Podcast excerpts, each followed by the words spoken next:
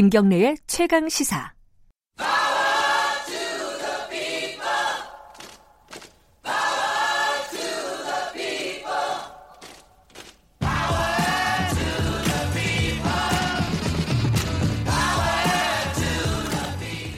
김경래 최강시사 3부 시작하겠습니다. 을의 입장에서 을의 목소리를 통해 함께 사는 세상을 생각하는 시간입니다.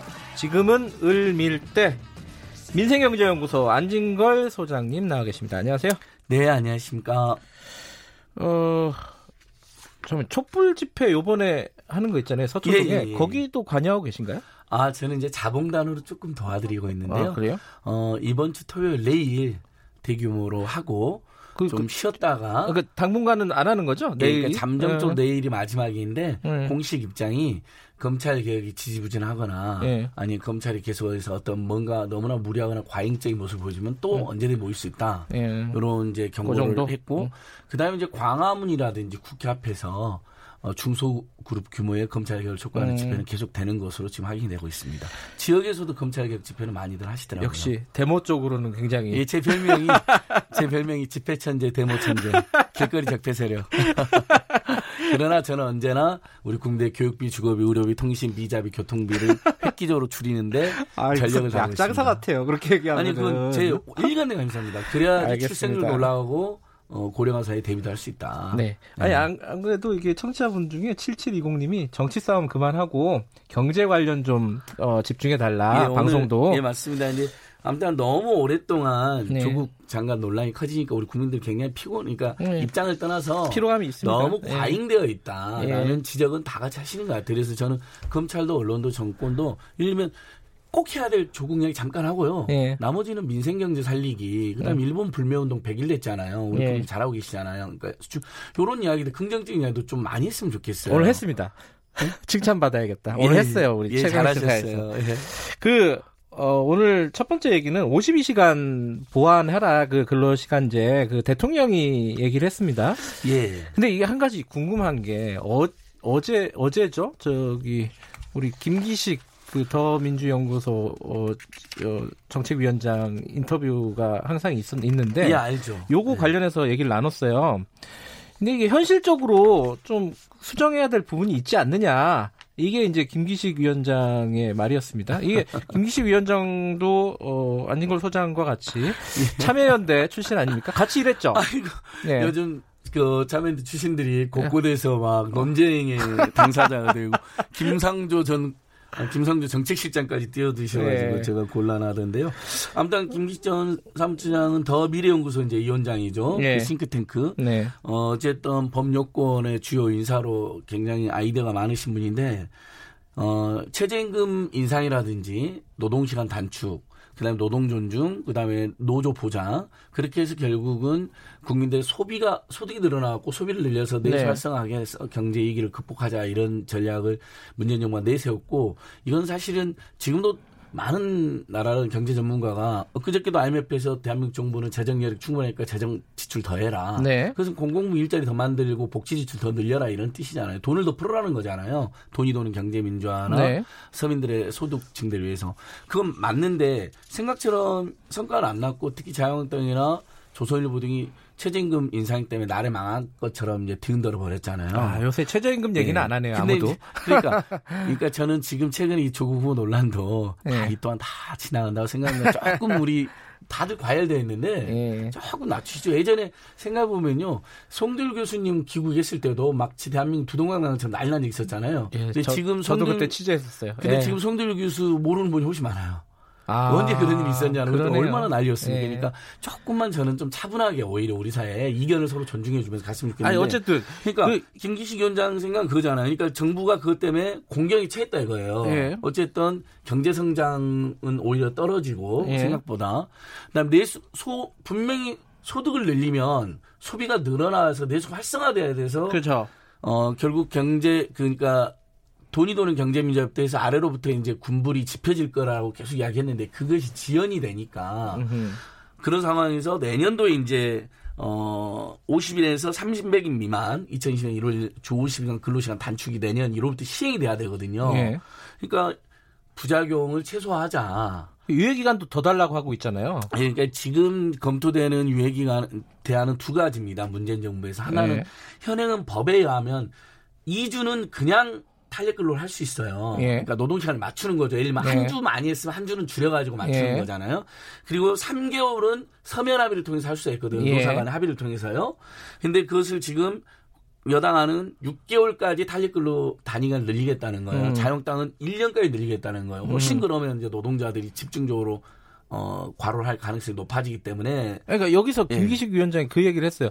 이게 1년 총 노동 시간은 그 상수로 두고 변하지 않는 거니까 좀 요도리 있게 이거 조정하는 것도 현실적인 거 아니냐 이런 취지거든요. 이건 예. 어떻게 보세요? 아니, 그러니까 그런 고민들을 이해는 해요, 저도요. 예. 예. 생각처럼 경제 활성화가 더뎌지고 서민경제나 민생경제 살리기가 제대로 안 됐다는 지적을 받고 있지 않습니까? 결국은 네. 총선 대선 때 승부는 경제 이슈가 될 거 아닙니까? 그렇죠. 이제 예. 그것 때문에 이런저런 부작용을 우려하고 예. 뭐 기업도 자주 만나고 이해가 됩니다. 근데 네. 자, 근본적으로 지금 자 보세요.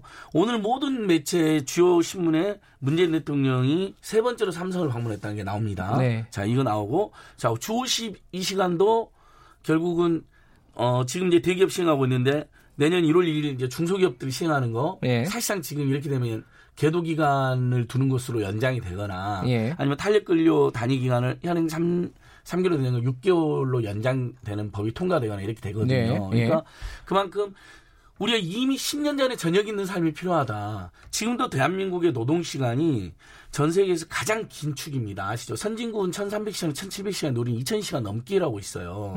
그래서 그거로 인해서 과로나 산재가 얼마나 많습니까?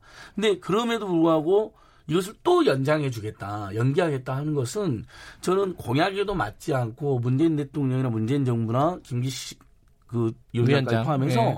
계속해서 재계가 엄살을 부리는 거에 대해서 너무 무기력하게 들어주는 방향으로 가고 있다는 비판을 안 할 수가 없습니다. 자, 삼성 가는 거 좋습니다. 저는 가는 것 자체를 뭐라는 사람은 아니에요. 네. 갈 수 있죠. 하지만 만약에 저는 더 먼저 갔다면 지금 삼성전자 앞에서 100일 넘게 고공농성원인 김용희 씨를 만나고 이재용을 만났으면 더 좋았을 뻔했다고 생각하고요. 아니, 왜 고통받는 노동자들은 안 만나고 현재 대법원에서 유죄로 심각한 유죄로 사실상 파기환송되어 있는 유죄 취지로 예. 그분을 그렇게 세 번이나 만나야 되는지 이런 합리적 의문이나 비판할 수밖에 없어요. 거기에다가 또 50시간도 재계 손을 들어줬다고 이렇게 평가를 받잖아요. 네. 사실 최저임금만 해도 그렇습니다. 1년, 2년 잘 올렸어요. 그래서 소비가 이제 늘어나는 시점인데 내년도 최저임금 인상률 지금 거의 5% 이하로 네. 뚝 떨어지지 않았습니까? 네. 평균으로 하면 박근혜 때보다 조금 더 오른 것밖에 안 돼요. 네. 근데 저는 이제 당연히 세 개를 합치면 평균으로 박근혜 정부 때보다 조금 더 오른 건데 마치 네. 최저임금 나라 망한 것처럼 이야기하는 조선일보나 자한당도 너무나 과잉이고 가짜뉴스라고 생각하지만 그렇다고 그런 공격받았다고 결국은 서민들의 소득을 증대해가지고 소비를 활성화해서 내수를 활성화하자는 정책을 이렇게 쉽게 포기할 수 있는 것인지 이 정부가 이렇게 뚝심이 부족했던 건지 저는 굉장한 실망을 가지고 있습니다. 지금 이제 내년 말씀하신 대로 내년부터 시행되는 건 50인 이상 300인 미만입니다. 300인 이상은 이미 시행이 돼 있고요. 그렇습니다. 근데 중소기업들이잖아요, 말하자면. 예. 엄살이라고 보세요? 아니요, 저는 대기업들의 엄살과 중소기업 엄살은 좀 다르다 봅니다. 예를 들면 아까도 말씀드린 것처럼 너무나 잘 살고 있고 최저임금으로 살아보라면 그 돈을 절대 못 살겠다고 제일 먼저 데모로 나설 사람들이 좀 예를 들면 자한당이나 조선 대기업이라고 생각을 해요. 근데 그렇게 그건 엄살이죠. 다만 중소기업 중이나 중소상공인 일부가 최저임금 오르니까 실제로 주기가 어렵다는 분들이 있잖아요. 그 부분은 엄살은 아니잖아요. 실제 분석해 보면 편의점주나 가맹점 중에 정말 못 주는 분들이 있는 거거든요. 그래서 그거에 대해서는 예를 들면 로얄티 문제를 해결한다든지 그다음에 건물주들이 마음대로 올리는 걸 좀 제한한다든지 신용카드 가맹점수를 대폭이나 이런 대책을 제가 촉구를 했었지 않습니까? 병행이라고. 네. 당연 주 50일간 근무 관련해서도 예를 들면 지금 이렇게 되어 있습니다. 홍남기 부총리가 밝힌 거에서는 한 50% 정도가 이제 준비가 된 것 같다. 근데 김기문 중소기업 중앙회장은 그러니까 정부에서는 한 56%가 준비가 아니 고용노동부는 39% 정도가 준비가 못했다라고 발표를 했는데 네. 김기문 중소기업 전회장은 56% 정도가 준비가 안 돼 있다라고 이야기 나옵니다. 네. 네. 이런 사안에서 대통령은 이 김기문 중소기업 중앙이 얼마 전에 만난 거잖아요. 재계 단체 대표. 그래서 보안 입법을 8일날 지시를 한 것 같아요. 네. 근데 일단 고용노동부보다 훨씬 뻥튀기가 돼 있는 면이 있고, 그렇죠? 거의 두 배 가까이 차이가 나니까. 네. 저는 대통령이 재계 대표 만나서 이런 우려가 있는 거에 소통하는 거, 네. 화답하는 건 의미가 있다고 봐요. 네. 하지만 일본 중소기업 중에도 준비가 잘 돼 있는 데도 있고 안 돼 있는 데도 있고 네. 주 12시간 이미 하고 있는 데도 있고 안 하고 있는 데도 있고요. 네. 또 주 12시간을 꼭 도입해야 될 업종이 있는가 하면 과로가 많고 산재가 많을 텐데, 근데 예를 들면 아주 특수하게 예를 들면 지금 3개월 탄력 근로로는 조금 그 중소기업 업종 특성상 도저히 안 된다. 영화를 찍는다든지 집중해서요. 아. 그다음에 뭐 여름 한철 빙가업을 한다든지 예를 들면 아주 제한적으로 거기는 탄력근 요제를 그러면 뭐 3개월보다는 4개월에서 5개월 정도로 해줘야 된다. 이럴 수가 있다고 봅니다. 그렇게 예를 들면 원칙적으로 적용하고 예외적으로 일부 보완하자는 접근은 저는 있을 수 있다고 봐요. 왜냐하면 막상 만났는데 중소기업 하는 분들이 너무 힘들다 그러면 어떻게 공약대로만 밀어붙이겠습니까? 예, 예. 근데 그게 아니라 포괄적으로 최근에 문재인 정부의 노선은 포괄적으로 노동 존중은 상당히 뒤로 밀리고 예. 또 서민들이나 민생의 소득을 늘리는 부분은 조금 뒤로 밀리고 예. 재계의 민원을 수용해주는 방식으로 가고 있다는 전체적인 인상이 그렇다는 거죠. 그거에 대해서는 우려하는 사람이 매우 많다는 걸 꼭 지적하고 싶고, 마찬가지로 그 근로시간 단축 부분도 저는 원칙적으로 할 건 하고요. 내년도에 다만 그 업종의 특성이 도저히 3개월 탄력, 그러니까 지금 노사 간에 합의하면 3개월까지 탄력 근로를 네. 하셨다고 그랬잖아요. 도저히 그런 중소기업의 그 일정한 생산성이라든지 네. 이윤 위주가 어렵다라고 판단되면 예외적으로 알겠습니다. 조금 더 네. 탄력적으로 저거할 수 있도록 해주면 된다고 생각하는데 무슨 말씀인지 알겠네요. 지금은 아예 포괄적으로 네. 아예 법이 시행이 유예되거나 아니면 탄력 근로를 6개월이나 1년으로 연장했다는 겁니다.